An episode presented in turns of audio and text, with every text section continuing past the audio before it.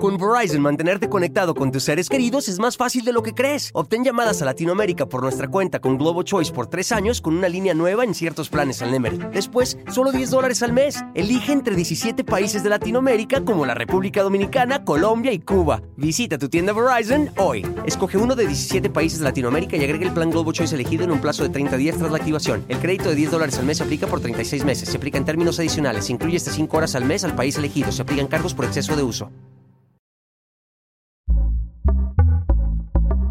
Pitaya. Hola, ¿qué tal? ¿Cómo les va? Bienvenidos. Es un gusto saludarlos. Mi nombre es Felipe Cruz. Miren, este personaje era aquel personaje clásico que decía, el fin justifica los medios. Es decir, si nosotros queremos y tenemos un objetivo, que no les importe pasar por encima de quien sea, lastimar a quien, a, quien tenga que ser, eh, hacer cosas inmorales, corruptas, no importa. Finalmente, lo que realmente, de acuerdo a este personaje, importa es alcanzar ese fin, alcanzar el objetivo que nosotros eh, tenemos trazados. Fue un hombre muy controvertido, definitivamente sí. Miren, Muchos incluso decían que era malvado, perverso, traidor, engañoso, eh, que eh, este personaje justificaba la violencia de los gobernantes, haciendo sufrir a pueblos enteros con las tiranías, obviamente, de quienes se encargaban de gobernarlos. Fíjense que se le llegó a considerar como un personaje cínico, aparte de todo siempre bajo el argumento de decir, lo hago por el bien de mi patria, lo hago por el bien de mi país, lo hago por el bien de mis hermanos, fíjense nada más. Era un, un personaje que siempre, siempre trataba de estar bien con la gente que tenía poder, con la gente que podía llevarlo a, alcanzar sus metas sin importar todo lo que dejaba atrás, un pisadero de gente, un, bueno, incluso fallecimientos, imagínense nada más, un hombre sin escrúpulos. ¿Y saben nada más cómo le apodaban? Fíjense que a él se le llegó a apodar el enemigo de la humanidad, el hombre universalmente más odiado el doctor del crimen, así le decían también, el ponzoñoso, fíjense, ya para que alguien le digan ponzoñoso, pues oigan, está, está ya como muy, muy fuerte, ¿no? El sanguinario llegaron a decirle también, o el diabólico engañador. A esos niveles, imagínense nada más se le llegó a conocer a este personaje. ¿Y de quién hablamos? ¿Y de quién se trata? Bueno, Seguramente todos en algún momento de nuestras vidas hemos escuchado el término o la palabra maquiavélico. Ay, es que eres maquiavélico. Inmediatamente cuando escuchamos eh, ese término, esa palabra, lo primero que se nos viene a la mente es maldad, es alguien como que es sedicioso, como que de pronto eh, trata de hacer daño y muchas veces intencionalmente.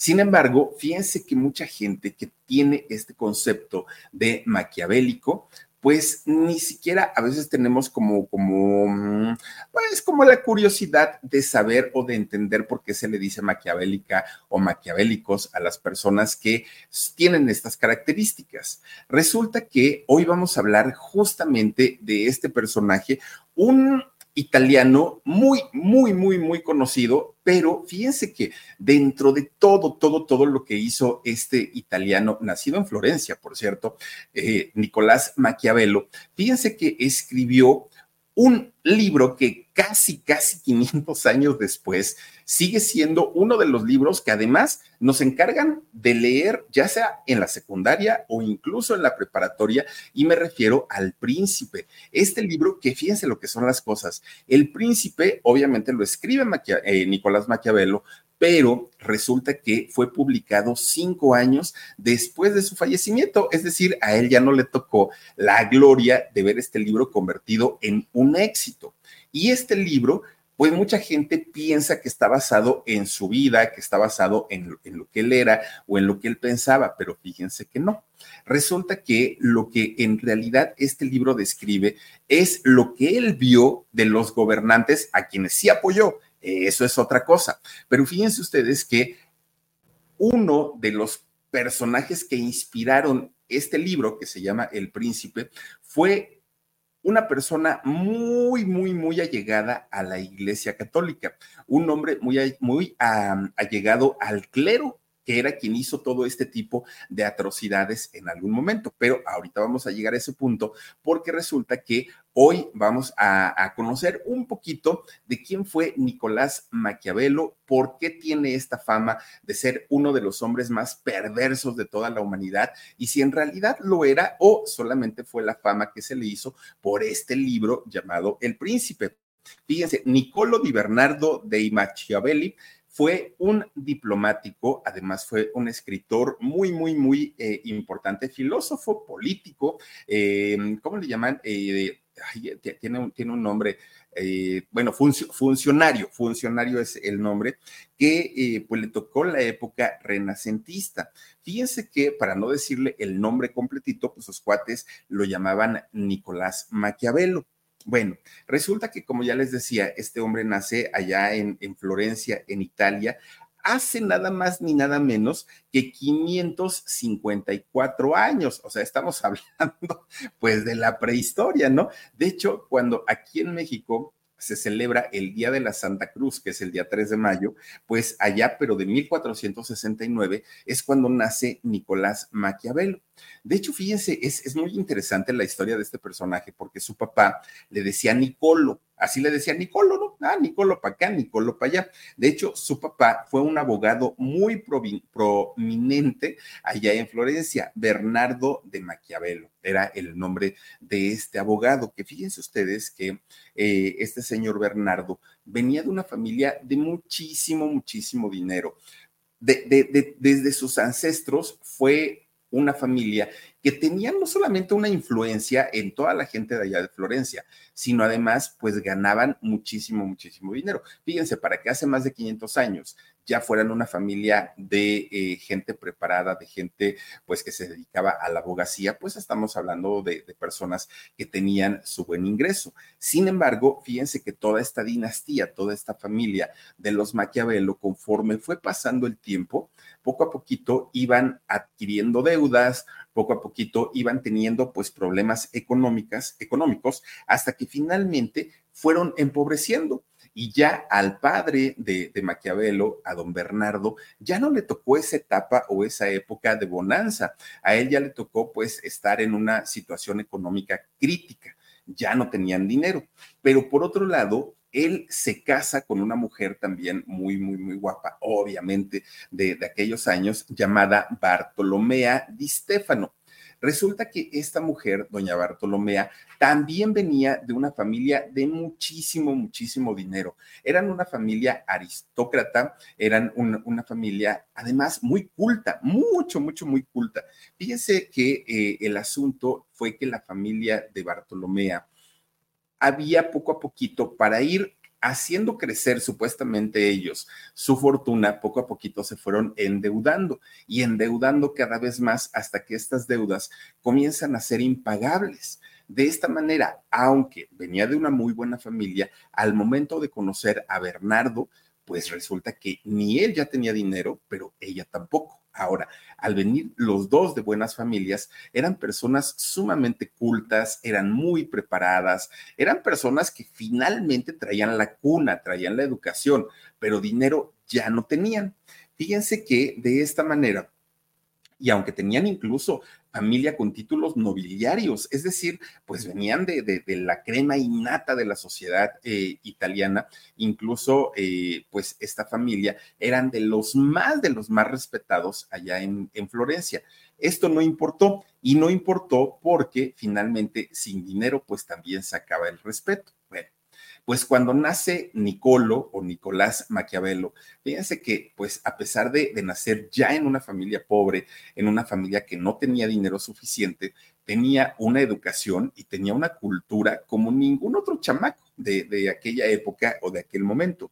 ¿Por qué? Pues porque sus padres le fueron inculcando esta educación que tenían también ellos y que la venían arrastrando desde aquellos años. Ahora, para aquel momento, allá en Florencia, fíjense que Florencia, que hoy es una ciudad italiana, pero en aquellos años Florencia de hecho quería buscar su independencia, querían ser prácticamente una nación, pero no solamente una nación normalita, querían ser una potencia que dejara abajo a todo, no, a todo Italia y a todos los países europeos.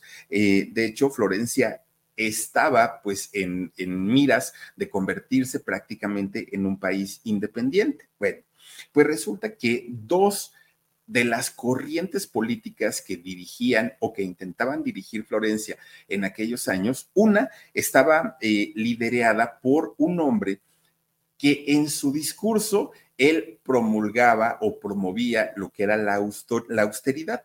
Fíjense que esta eh, corriente de austeridad estaba dirigida por eh, Girolamo Sabonarola, un fraile Fíjense que este fraile, recordemos que en aquellos años el peso de la Iglesia Católica era mucho más grande que el peso de los políticos. De hecho, la Iglesia Católica era quien hacía los juicios, quien cobraba impuestos, quien hacía las leyes. La Iglesia Católica mandaba, obviamente en países católicos, era quien mandaba absolutamente todo. Por eso este fraile buscaba el poder a través de su ideología de fe. Pero por otro lado, existía también un, eh, un hombre que estaba, bueno, un movimiento político que estaba comandado por un hombre llamado Lorenzo Medici o Lorenzo el Magnífico. Resulta que la idea política de él era totalmente contraria. ¿Por qué? Porque era un hombre que además era un político y era un poeta. Resulta que Lorenzo, Lorenzo el Magnífico, tenía toda la ideología contraria a lo del fraile.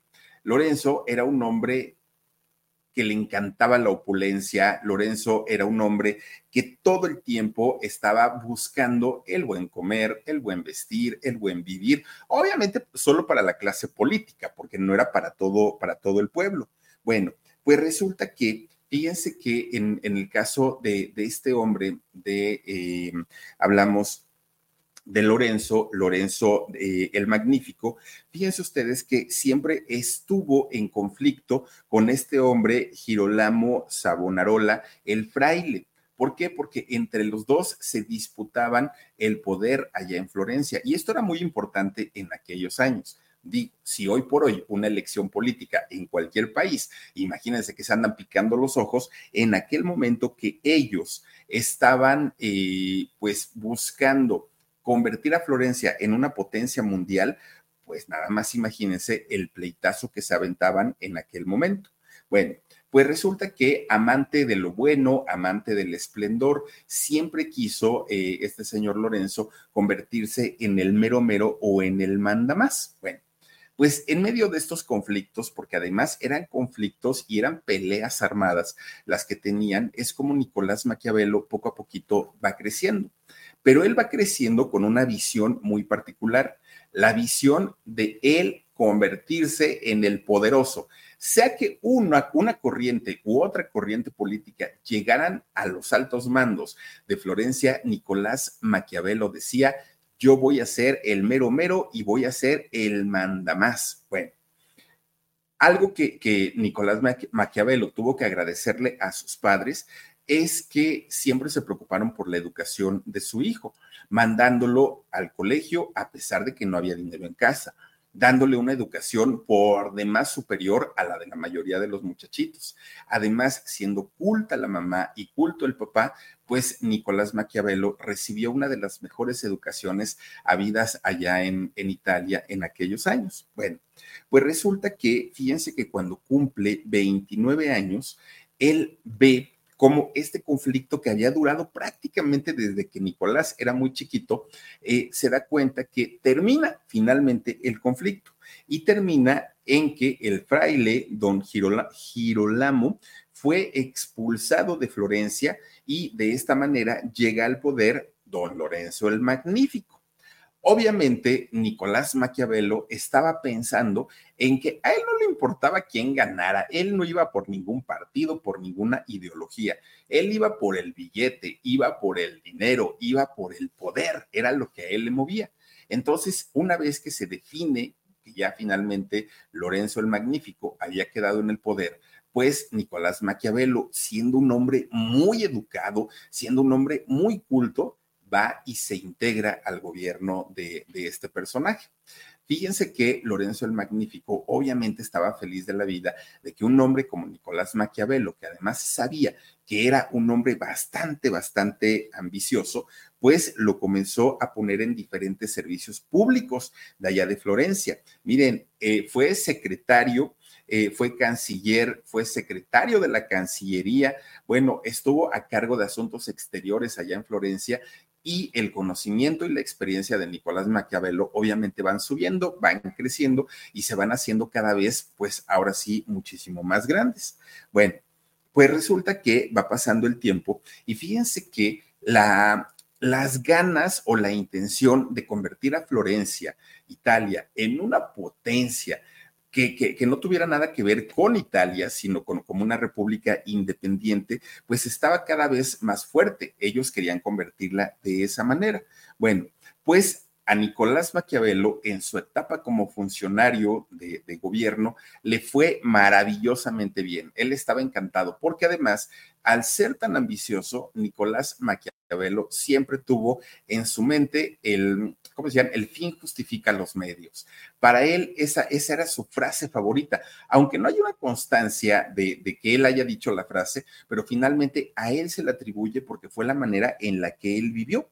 Fíjense que él aceptaba cualquier trabajo siempre y cuando fuera bien pagado y estuviera bien relacionado con, con gente de poder. Era lo primerito que, a él le gustaba. Bueno, pues resulta que él puede conocer ya en, los, en las altas esferas del poder, puede conocer a diferentes personalidades.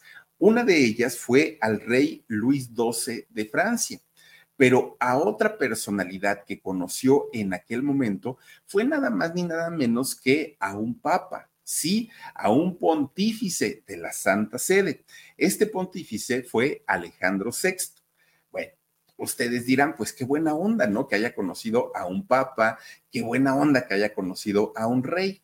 Pero fíjense que aquí, justamente aquí, es donde la historia de Maquiavelo comienza a convertirse en maquiavélica. ¿Y por qué? Porque resulta que este hombre, eh, Alejandro VI, el Papa Alejandro VI, en realidad su nombre, ya ven que ellos, los papas, se cambian el nombre, ¿no? No, generalmente no utilizan su nombre de pila, generalmente utilizan un nombre, pues, que vaya de acuerdo a lo que ellos buscan, sus ideales y todo. Él se cambió el, el nombre a Alejandro VI, pero su nombre real era Rodrigo Borgia. Rodrigo Borgia era, además de ser papa, él era padre, padre de familia. Yo no sé si en esos años se acostumbraba que los papas tuvieran hijos, no lo sé, pero por lo menos este papa, eh, Alejandro VI, sí tenía dos hijos. Tenía a su hijo César Borgia y además llegó a tener posteriormente a otra hija, que ahorita les voy a contar. Bueno, pues resulta que tanto eh, este hombre, Rodrigo Borgia, como su hijo César, que de hecho ellos eran españoles, pero llegan a Italia y se quedan viviendo ahí en Italia. De hecho, fíjense que la idea de ellos era someter prácticamente a todo el país al poder de la Santa Sede. Eso era lo, lo, que ellos querían lograr. De hecho, hay una serie, si no estoy mal, que es la de los Borgia, y en esta serie se narra justamente toda la vida de terror de este papa, de, Alejandro VI, pero también de su hijo, de su hijo César. incluso también hay una, hay una película acerca de los Borgia. Bueno, pues resulta que Rodrigo o Alejandro VI tenía a su hijo César, pero también tenía a su hija Lucrecia. Fíjense qué tan canijos y qué tan malos eran estos personajes que en su época fueron apodados la Trinidad Maldita. Así es como se les llegaba a conocer, porque estos hombres, bueno, esta familia, tanto Lucrecia, la hija, como César el hijo y como el mismísimo Rodrigo Borgia, eran canijos como ellos solos. Imagínense qué tan canijos llegaron a ser que se dice que Lucrecia llegó a tener una relación sentimental, afectiva y sexual con su propio padre, con eh, el Papa Alejandro VI. mejor conocido como Rodrigo. Esta, eh, esta, historia incestuosa durante mucho tiempo obviamente fue criticada, fue mal vista, pero a ellos simplemente no les importó. Incluso, fíjense que se sabía que Rodrigo Alejandro VI, antes, antes de, ser, de convertirse en papa, era un hombre, bueno, era cardenal, porque ya ven que primero eh, son cardenales, bueno, sacerdotes, luego van subiendo de niveles hasta que llegan a ser cardenales y una vez siendo cardenales, ahora sí pueden competir por el puesto de, sumo pontífice. Bueno, pues Alejandro VI o Rodrigo, Rodrigo Borgia, era cuando era cardenal, era un mujeriego empedernido. Tenía mujeres por todos lados. Bueno, la señora que le iba a ayudar a, a Rodrigo, allá la iglesia, pues andaba con él, que si la prima, que si la tía, que si todo mundo pasó por las manos de, de este hombre. Fíjense, todavía no era papa, y en aquel momento de hijos regados llegó a tener entre seis y siete. Los reconocidos fueron Lucrecia y fue, fue César, pero llegó a tener entre seis o siete hijos que se sabía en el momento de ser cardenal.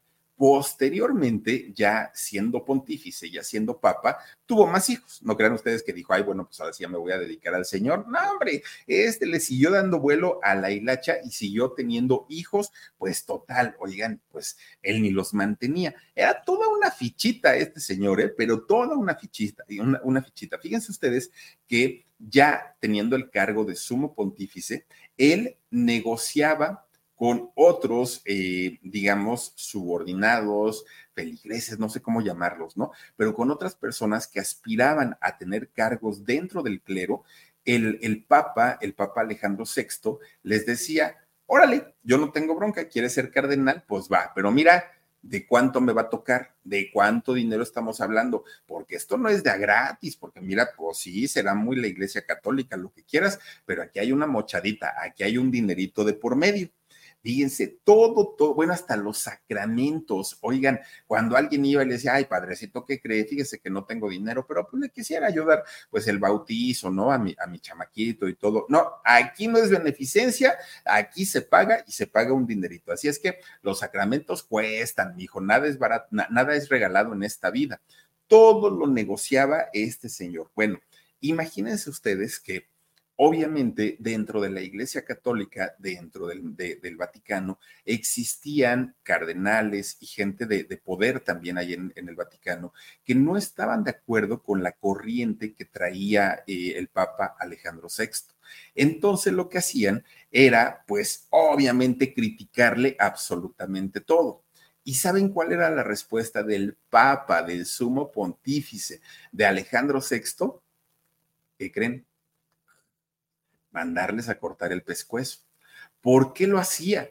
Porque no le convenía bajo ninguna circunstancia tener gente dentro de, este círculo de poder que estuvieran en su contra. ¿Por qué? Porque sabía perfectamente que en algún momento le podían ocasionar un golpe de Estado, literal, y tumbarle el poder, y eso no lo iba a permitir. Entonces, a todos sus opositores, fueran sacerdotes, monjas, cardenales, quienes fueran, no importa. ¿Estás en contra de mí? Órale, ¿no? A cortarle el pescuezo. Eso les hacía, fíjense nada más, el Papa. Bueno, de hecho, muchos de los asesinatos que cometió este Papa eh, Alejandro VI fue con un veneno que se utilizaba muchísimo, muchísimo en aquella época llamado cantarela. Este veneno se usaba, no sé por qué razón, ¿no? Pero se usaba muchísimo en aquellos años y fue con, el tipo de veneno que él eh, utilizó para acabar con la vida de muchísimos, muchísimos de sus opositores. Entonces, pues durante mucho tiempo, durante una época muy larga, este hombre hizo de las suyas. Y como ya les decía, oigan, dentro de todo esto, él le daba vuelo a la hilacha, ¿eh? él no tenía problema con nada. Bueno, su, su relación que tuvo con, con su propia hija, con Lucrecia, tampoco es que haya sido oculta tampoco es que haya dicho, ay, bueno, pues es que sé que estoy haciendo mal. No, hombre, pues él decía, bueno, pues si yo soy el mero mero, a mí que me va a poder decir Diosito, ¿no? Pues total, tengo la vara alta, decía el Papa. Bueno, pues ustedes dirán, ay, pobrecita de Lucrecia, ¿no? ¿Cómo es que su papá abusaba de ella y todo? No, Lucrecia era igual, igual, igual, igual. Todo era poder, todo era dinero, todo, entre más tuvieran, no, hombre, ellos estaban felices y encantados de la vida. Pero además, su hijo César, no, hombre, él no se quedaba atrás en las atrocidades que cometía su papá. Fíjense que al igual que él, eh, este muchacho, César, encontró en la iglesia el lugar ideal para encontrar poder y para encontrar riqueza.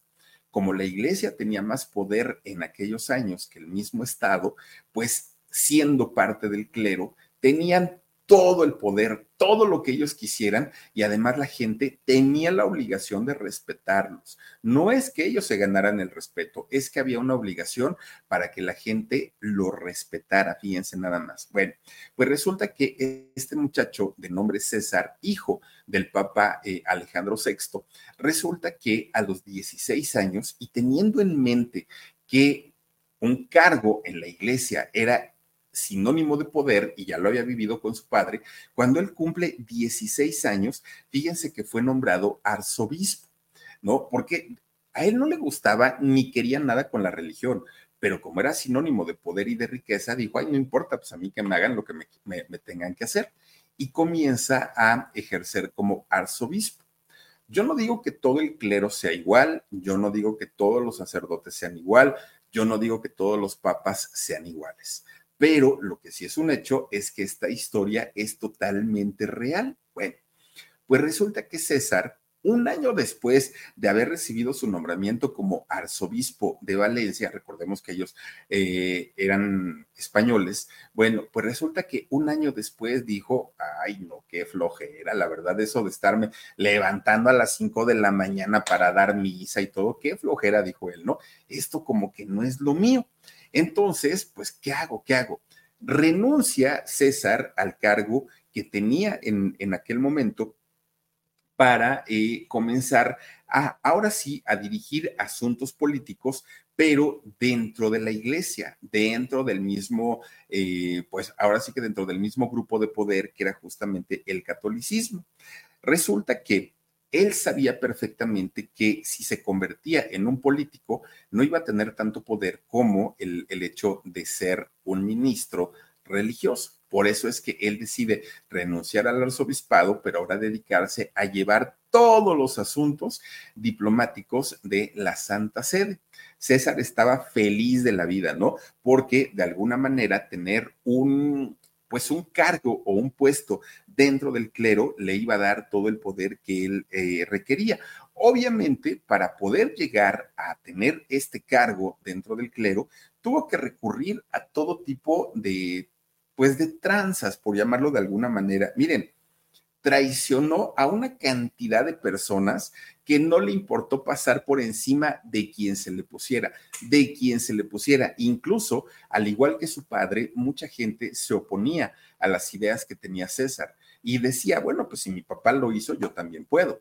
Y entonces también mandaba cortarle el cuello a las personas que estaban en contra de sus ideas, que no lo apoyaban, que él veía como pues una posible amenaza, inmediatamente él recurría al asesinato, fíjense nada más, para poder, ¿no? Eh, pues de alguna manera llevar a cabo todos, todos, todos sus planes. Uno podría decir, pero ¿cómo? Pues eran, eran eh, hombres dedicados a Dios, pero si ellos tenían la palabra, pero pues no, eso no les importó a ellos. De hecho, fíjense que en su afán por tratar de tener más poder, él se alía con el rey Luis XII de allá de Francia. Entonces, obviamente, esto le daba pues un mayor rango, le daba un mayor poder. Y para poder tener todavía más poder, porque ni siquiera fue por amor, resulta que un día conoce a una muchacha llamada Carlota, Carlota de Albert y entonces él le propone matrimonio. Esta muchacha no era cualquier muchacha. Resulta que Carlota era hermana de Juan de Albert, no, Juan de Navarra, perdonen ustedes, Juan de Navarra era su hermano, que posteriormente Juan de Navarra se convierte en el rey de Navarra. Y esto lo sabía César. Por eso es que eh, buscó la manera de enamorar a Carlota y casarse con ella. Bueno, Obviamente, ya teniendo el poder y el respaldo de este eh, rey de Navarra, pues adquiere ahora sí muchísima más importancia y muchísimo más poder y comienza a conquistar diferentes territorios de la Italia central. De esta manera, este, eh, personaje llamado César de Borgia estaba en su mejor momento, él estaba feliz de la vida, nada le podía salir mejor porque ya estaba en las altas esferas, que era finalmente lo que él quería. Incluso, fíjense ustedes que cuando él se entera que el segundo esposo de su hermana Lucrecia estaba pues como que no muy de acuerdo con las ideas de César, César manda matar a su propio cuñado, al segundo esposo de su hermana Lucrecia. ¿Y todo para qué? Pues para que no peligrara el poder que ya había logrado y que ya había adquirido con el paso del tiempo. Bueno, pues resulta que todo estaba de maravilla para él, estaba todo de maravilla para el mismo Papa Alejandro VI, la familia, tanto Lucrecia como César y como el propio eh, Alejandro VI, estaban felices de la vida de haber por fin conseguido tanta riqueza y tanto poder que era finalmente lo que les movía. Pero resulta que de una manera, pues muy extraña, el Papa, el Papa Alejandro VI, muere, muere en el año 1503, 1503. Y resulta que esto cambia absolutamente todo. ¿Por qué? Porque llega un nuevo papa al, al, Vaticano. Y este nuevo papa, llamado Julio II, traía unas ideas totalmente diferentes. ¿Por qué? Porque Julio II era un papa que de toda la vida había sido opositor de los Borgia, de los tres Borgia, de Lucrecia, de César y del mismísimo Papa Alejandro VI. Entonces, cuando Julio II llega al poder, llega a asumir el pontificado allá en la Santa Sede, lo primerito, primerito que manda hacer es quitarle todos los bienes que había generado eh, César Borgia y fíjense que lo manda a arrestar y lo regresa a su país, lo regresa a España. Pero ya estando en España, César logra escapar, sale de la cárcel y lo primero que hace es ir a buscar a su cuñado, al rey de Navarra. llega con su cuñado pues a chillarle, ¿no? Ay, es que ese papa, fíjate que el Julio II me mandó a la cárcel, me regresó para acá, ya me le escapé, pero le tengo mucho coraje.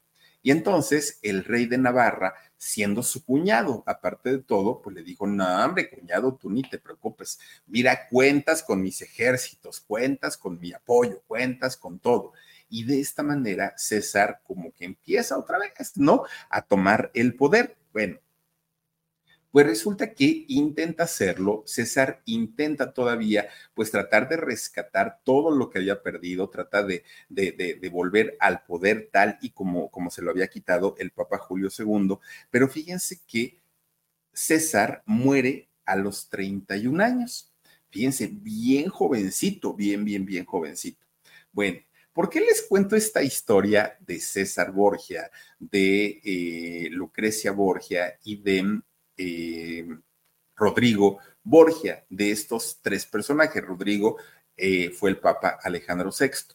¿Por qué se los cuento? Bueno, porque en el libro, en el libro del príncipe de eh, Maquiavelo, de Nicolás Maquiavelo, más que narrar la historia del propio Nicolás, lo que se trata es de recopilar todo lo que él vio y todo lo que él observó durante todo su crecimiento y durante el tiempo que vivió allá en Florencia. Y este personaje, bueno, estos tres personajes, Alejandro eh, VI, o Rodrigo, tanto Lucrecia como el mismo César, fueron quienes inspiraron este libro. Obviamente no solamente ellos, fueron otros gobernantes, fueron otros personajes también muy importantes y muy destacados de aquella época en los que no se medían, en los que no importaba pasar por encima de quien tuvieran que pasar. El objetivo era alcanzar lo que ellos querían. Una vez que ellos lo alcanzaban, volteaban y decían, pues sí, me llevé a cuánta gente entre las patas, pero total, no importa. ¿Por qué? Porque finalmente logré mi objetivo. Y mucha gente, fíjense que se queda con la idea que eran ideas propias de Nicolás Maquiavelo, ¿no? Lo, lo que él plasmó en este libro de, del príncipe. Ahora, lo que sí es cuestionable es que él describe a César Borgia prácticamente como el héroe de su novela, como el héroe de, de su libro. Y eso sí, decía mucha gente, bueno, ¿Cómo es que puedes admirar a un personaje que le hizo tanto, tanto daño a toda una nación, a todo un pueblo, a tanta gente? Pero eso sí lo hizo Nicolás Maquiavelo. Ahora, también Nicolás, independientemente a ser observador de lo que pasaba a su alrededor, a ver todo este movimiento político y apoyarlo, porque también lo hizo, fíjense que él tuvo también una vida personal, una vida personal en donde él también se enamoró. De hecho, fíjense ustedes que Maquiavelo eh, se casó a los 33 años de edad con una muchacha llamada Marieta de Corsini. Resulta que ellos se casan y tienen siete hijos. Sus siete hijos fueron Piero, Toto, Bartolomea, Ludovico, Primerana, Guido y Bernardo. Mucha gente piensa que solamente habían tenido siete hijos, pero en los registros de, Maquiavelo existen estos siete nombres que se, presume son los nombres de los siete hijos que tuvo eh, Maquiavelo con esta muchacha llamada Marieta de Corsini. Bueno, pues resulta que ya él estaba prácticamente real. Miren, ella es Marieta de Corsini, esposa de Maquiavelo. Bueno, Resulta que Maquiavelo estaba feliz de la vida porque había logrado todo lo que se había propuesto, ¿no? Que era trabajar para, para las altas esferas, ser un hombre muy importante dentro del servicio público, dentro de la política. Además, él había observado perfectamente cuáles eran los secretos para poder alcanzar el éxito.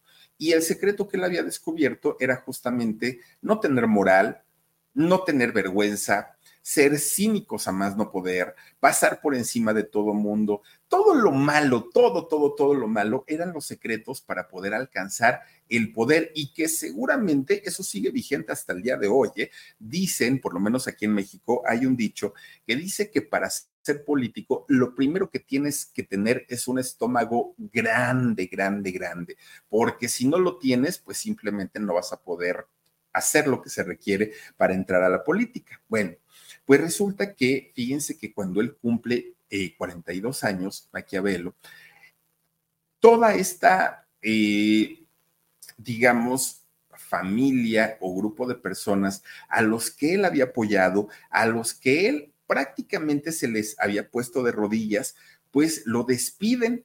Y fíjense que no solamente lo despidieron, no solamente lo corrieron de la política, además lo acusan de traición y al acusarlo de traición, fíjense que lo, lo acusan de haber perpetrado una conspiración en contra de los Medici, que son estos personajes que tenían el poder. Recordemos que uno era el fraile y otro eran los Medici. Bueno, pues resulta que los Medici dicen, no, Maquiavelo está en contra de nosotros, Maquiavelo quiere acabar con nosotros, va a levantarse en armas, nos va a tumbar el poder. Y fíjense que a él y a otras 21 personas, pues resulta que los detienen, pero además los mandan torturar. Fíjense que una, eh, una de las torturas que dicen que Maquiavelo recibió por parte de los Medici fue una, una tortura llamada la garrucha. Y la garrucha no era otra cosa más que atarles por la, por la espalda las manos. Después de, de, ya de estar atados por las manos, los colgaban de un lazo y les ponían en los pies placas de acero pesadísimas, pesadísimas. Ahí están, miren, esa, e, esa era el, el, ¿cómo le llamaban? La garrucha. Bueno, ya ven cómo los tienen colgados, ¿no? De, de los brazos. Pues resulta que los subían así alto, alto, alto, alto, alto, y de repente, como si fuera el bungee, los dejaban caer. Y antes de tocar el piso, los frenaban. ¿Para qué? Para que el peso del metal de las placas tan pesadas que tenían, pues se fuera con todo y prácticamente les zafaban los brazos. Y era una y otra y otra y otra y otra vez. Pero resulta que Maquiavelo, cuando estaba colgado en esta garrucha, fíjense que llega de repente otro papa, un papa eh, que pues de alguna manera no estuvo de acuerdo en la tortura que le estaban haciendo a, Maquiavelo. Y fíjense que él llegó y bueno, imploró para que lo soltaran, para que, para que lo dejaran ir. León X fue el papa que eh, medió para que liberaran a, a Maquiavelo. Bueno, Maquiavelo, una vez que sale de, de, pues, esta tortura tan terrible a la que lo habían sometido, se va exiliado. Y entonces cuando, cuando se va exiliado a una pequeñita propiedad, una pequeñita casa que tenía, llega a vivir ahí. Mucha gente dice, o hay versiones que aseguran que se va con su esposa y se va con sus hijos. Hay quienes dicen que no, que en realidad se va a vivir solo, pero la verdad es que no, yo, yo creo que solito no se fue. Es, eso no lo podremos saber ya a estas alturas de la vida. Pero resulta que ya exiliado, Maquiavelo es cuando decide ponerse a escribir absolutamente todas las vivencias que había tenido. Pero fíjense que dentro de las vivencias, él detalla y escribe todo lo malo que puede llegar a ser el ser humano, todo lo malo, y no solamente refiriéndose a las torturas que él recibió, sino además a todo lo que había visto en la cuestión de poder, en la cuestión económica, en la cuestión política, en todo esto, él había sacado como los aspectos negativos de la humanidad. Y al escribir tantas y tantas y tantas eh, cosas malas, obviamente la gente decía, oye, este cuate pues estaba rodeado de puros malos, ¿no? Porque además de todo, fíjense que gente que también tuvo que ser exiliada cuando él tuvo que hacerlo, pues muchas personas se hicieron ahora sus nuevos amigos. ¿Y por qué? porque como ahora Maquiavelo ya no tenía poder, ya no tenía un cargo político, ya no estaba cerca de gente famosa, pues resulta que todos aquellos que se decían sus grandes amigos, ahora le habían dado la espalda, si se lo encontraban ni lo saludaban, ya no lo conocían, claro, pues ahora era una persona común y corriente, ya no era un, hombre eh, importante. Entonces Maquiavelo, cuando estaba ahí en su casita exiliado, él de pronto se quitaba toda su ropa y se ponía todos esos uniformes que había utilizado en los servicios públicos. ¿Y todo eso para qué? Para recordar sus años de poder, los años en los que todo mundo lo respetaba y ahora ni siquiera lo querían voltear a ver, ahora ni siquiera lo saludaban. Fíjense que fue el momento en el que Maquiavelo se pone no solamente a escribir, sino a leer a los grandes, grandes escritores también de, de, aquella época. De hecho, en esta etapa del exilio, Maquiavelo logra escribir ocho libros. Y fíjense que es cuando también escribe esta obra que, que para muchos es la obra cumbre de Maquiavelo, llamada El Príncipe. Él tenía 44 años cuando escribe esta, pues, esta obra maestra, aparte de todo. En este libro explica todos los métodos o principios más eficaces que un gobernante o un gobernador debe seguir para poder fundar o mantener un Estado, que era lo que yo les comentaba. ¿Y cuáles son estas bases que debe seguir? Eso, la nula moralidad, el, la nula empatía, el, ser, híjole, egocéntricos, todas las cualidades negativas y malas son requeridas para ser un buen gobernante. ¿Por qué? Porque no, no lo decimos por nuestro país, lo decimos por prácticamente todos los políticos. Oigan, puede llegar una madre llorando, pidiendo, suplicando clemencia por su familia y los políticos, ¿cómo son? insensibles, hagan de cuenta que, ah, sí, luego lo vemos, ve con tal persona y te va a resolver. Ah, claro, ah, pero no fuera para pedir los votos, porque entonces sí, pueblo querido, estamos con ustedes, ¿qué necesitan? Pero ya estando en el poder, a nadie pelan, les vale gorro la gente, ellos ven por sus intereses, lo que puedan robar, lo que puedan saquear del país, eso lo van a hacer siempre. Ya después, si pueden hacer algo por el pueblo, lo harán, pero primero lo primero. Y, volvemos al mismo punto. No hablamos por el gobierno actual ni hablamos por los, hablamos por todos los políticos de todo el mundo. Son contados y son pocos los que en realidad hacen algo por su pueblo, hacen algo por su gente. Y de eso se dio cuenta Maquiavelo y fue lo que escribió justamente en ese libro de llamado El Príncipe. Fíjense que también se da, se da cuenta que uno de los grandes males que existía en aquel momento era justamente el que la iglesia tuviera todo el poder. porque la iglesia ya tenía el poder de la mente de la gente. ¿De qué manera? Todo lo que hacemos es pecado, todo lo que hacemos es pecado. Que si esto, pecado y vete a confesar, que si lo otro, pecado y vete a confesar. La iglesia ya nos tenía dominados eh, en la cuestión de la mente, pero ahora que se le daba el poder también de la parte legal, pues imagínense, era un poder absoluto. Y esto lo sabía Maquiavelo. Por eso es que él decía, tenemos que dejar de ser manipulados por el clero, porque no está bien pues que ellos alcancen sus fines utilizando pues estas pues estas formas y estas maneras de, gobernar, ¿no? Él decía, es que todos estos gobernantes son carentes de escrúpulos. Bueno, pues resulta que Maquiavelo, por esta eh, obra que escribe y por esta manera de pensar que él tenía, pues obviamente comienza a tener cantidad y cantidad de enemigos. Miren, Maquiavelo no solamente fue encarcelado y fue torturado, Maquiavelo tuvo que suplicar para que se le diera la amnistía o el perdón, porque era mal visto por el clero, era mal visto por las autoridades y era mal visto por la gente.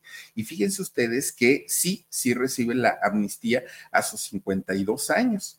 Y después de quedar libre, fíjense ustedes que nuevamente lo acusan a Maquiavelo de estar involucrado en un golpe de Estado en contra de los Medici. Otra vez, ¿no? Y nuevamente, pues va a la cárcel y nuevamente es torturado. Al poco tiempo, fíjense que eh, Maquiavelo, después de haber sido encarcelado nuevamente, eh, le dan su, su, libertad y Maquiavelo dijo, bueno, pues por lo menos ya volví a salir. Incluso, fíjense que todavía por aquella época le dicen a Maquiavelo, él ya no estaba en la cárcel, y le dicen, oye, fíjate que eh, hay atrapados, capturados o secuestrados unos trabajadores que se dedican a la lana, ¿no? A la lana de de ovejas. Y resulta que dicen, si tú logras hacer o logras rescatarlos, el gremio de la lana te lo va a agradecer muchísimo. Y fíjense que sí lo hace Maquiavelo. Él era muy inteligente, muy, muy, muy inteligente. Y como era un favor especial que le habían pedido, él tenía la forma, porque era muy inteligente, para poder liberarlos y lo hizo. Resulta que el gremio de la lana le da un buen dinerito pero le dio muy buen dinerito. Con ese dinero, Maquiavelo va y compra un billete de lotería. Resulta que el billete sale premiado. Fíjense ustedes que ganó en aquel momento 20 mil ducados. ¿Qué es un ducado? Pues sí lo investigué, pero la verdad no sabría decirles a cuánto asciende al día de hoy, pero lo que sí se sabe es que era un dineral tremendo lo que eh, le pagaron por el premio de la lotería. De hecho, fueron monedas de oro lo que le pagan a Maquiavelo. Bueno, pues resulta que con este dinero, Maquiavelo logra pagar algunas de sus deudas, logra de alguna manera pues salir de muchos problemas y comienza a trabajar en una academia, en una academia humanista. Resulta que ahí, fíjense que todavía le dan más trabajo para traducir diferentes obras y Maquiavelo tiene la oportunidad de regresar a la política gracias al Papa Clemente VI. Ustedes dirán, bueno, ¿y eso qué tiene que ver? Bueno, pues fíjense que resulta que cuando él comienza a trabajar de nuevo dentro de la política y para eh, este papa llamado Clemente VI, pues lo acusan, pero ahora de estar de parte de los Medici. Primero era por estar en contra de ellos, luego por estar a favor de ellos, nada, nada, nada les gustaba. Pues resulta, fíjense nada más, de todo lo acusaban al pobre Maquiavelo, ¿no? Y así es como Finalmente, Maquiavelo, entre ser encarcelado, acusado, torturado, todo el tiempo se la pasaba mal este hombre. Fíjense que un 21 de junio de 1527, cuando tan solo tenía 58 años, él muere allá en Florencia, Italia, y muere porque su salud estaba muy mal, de hecho, él enferma de peritonitis aguda y es esta peritonitis la que termina pues quitándole la vida. Maquiavelo muere siendo ignorado, olvidado, sin dinero, sin amigos, un hombre que había toda la vida luchado por el poder, toda la vida, un hombre al que le encantaba el dinero, le encantaba el poder y le encantaba que lo adularan, pues resulta que muere solo, fíjense qué, qué, contrariedades de la vida, ¿no? Pero fíjense ustedes que cinco años después de que él fallece es cuando sale publicado este libro de El Príncipe, dejando obviamente a mucha gente con la boca abierta de porque no se habían puesto a pensar que en realidad lo que él había escrito era solo lo que había visto a su alrededor y principalmente de personas que se supone debían cuidar a la gente, amar a la gente, procurar a la gente, y lo único que hicieron fue un desastre enorme, enorme, enorme. Además, dejó otras 22 obras que se han convertido en obras muy importantes de Nicolás Maquiavelo hasta el día de hoy. Bueno, un hombre que como diplomático, teórico, eh, político, fue un hombre bastante, bastante importante. Fíjense ustedes que ya han pasado casi 500 años, 496 años de que Nicolás Maquiavelo muere, de que Nicolás Maquiavelo pierde la vida y 554 años de que él nació. Pero la profundidad de las palabras de Nicolás Maquiavelo han hecho que, su, su legado continúe vigente hasta el día de hoy. Y sí, aunque él no dijo esta frase, oigan, para muchas personas el fin justifica los medios, ha sido su bandera, ha sido su bandera de batalla a lo largo de su vida en lo personal, yo creo que sí importan los medios y yo creo que no es necesario ni pasar por encima de nadie y no hacer las cosas que pues estos grandes políticos y pensadores han hecho a lo largo de, del tiempo. Pero finalmente Nicolás Maquiavelo fue lo que vio, fue lo que escribió. Y aunque hoy escuchamos maquiavélico como algo terrible y como algo muy fuerte, en realidad antes se le conocía maquiavelos o maquiavélicos, aquellos que seguían la filosofía de Nicolás Maquiavelo, no tanto porque fueran malos, porque pues malo, malo, yo digo que no, más bien aquí fue el asunto de quiénes escribió, como en el caso de eh, esta familia conformada por Lucrecia, por César y por el Papa Alejandro VI. Eh, ahí sí, para que vean, pues la situación estuvo muy canija. Pero bueno, una historia muy interesante y si tienen oportunidad, vean la serie de, de, esta familia, los Borgia, y vean la película. También existe una película y de verdad se van a sorprender. Y uno dice, a ah, caramba, ¿y estos son los hombres de Dios? Nombre. Así déjenme, yo así estoy muy bien. Pues muchas gracias, pero por eso digo, no no, prefiero así de lejecitos a todas estas personas que se dan golpes de pecho. No, no, no, no, no. Yo me quedo a un lado. Pues bueno, antes de despedir, ahí está, miren los Borgias.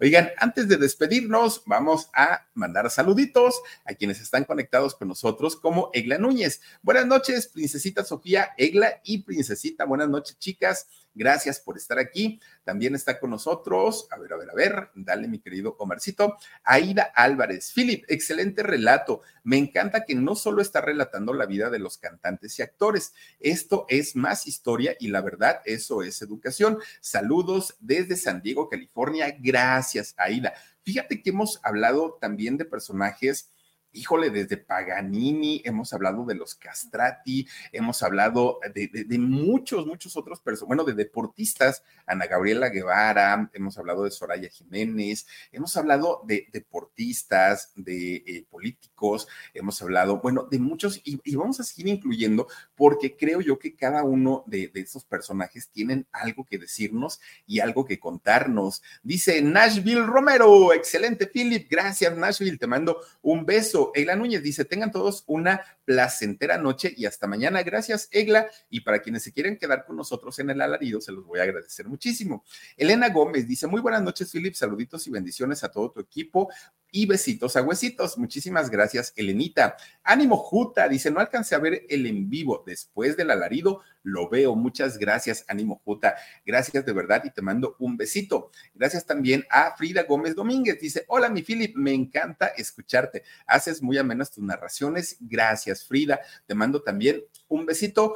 Enorme, enorme. Luisa Alcaraz dice buenas noches a todos, saluditos desde Romita, Guanajuato y hasta mañana, hasta mañana. Luisa, te mando un beso. Gracias a Evan Bellota, interesante personaje. Philip, buenas noches. Gracias, Evan, gracias, gracias por estar aquí. Marisela Vázquez dice, te mando saludos y besos a ti y a tu equipo y gracias por tu narración tan educativa. Muchísimas gracias, Marisela. Gloria Reyes, hola Philip, muy interesante esta historia y muy buena narrada, muy bien narrada. Muchísimas gracias.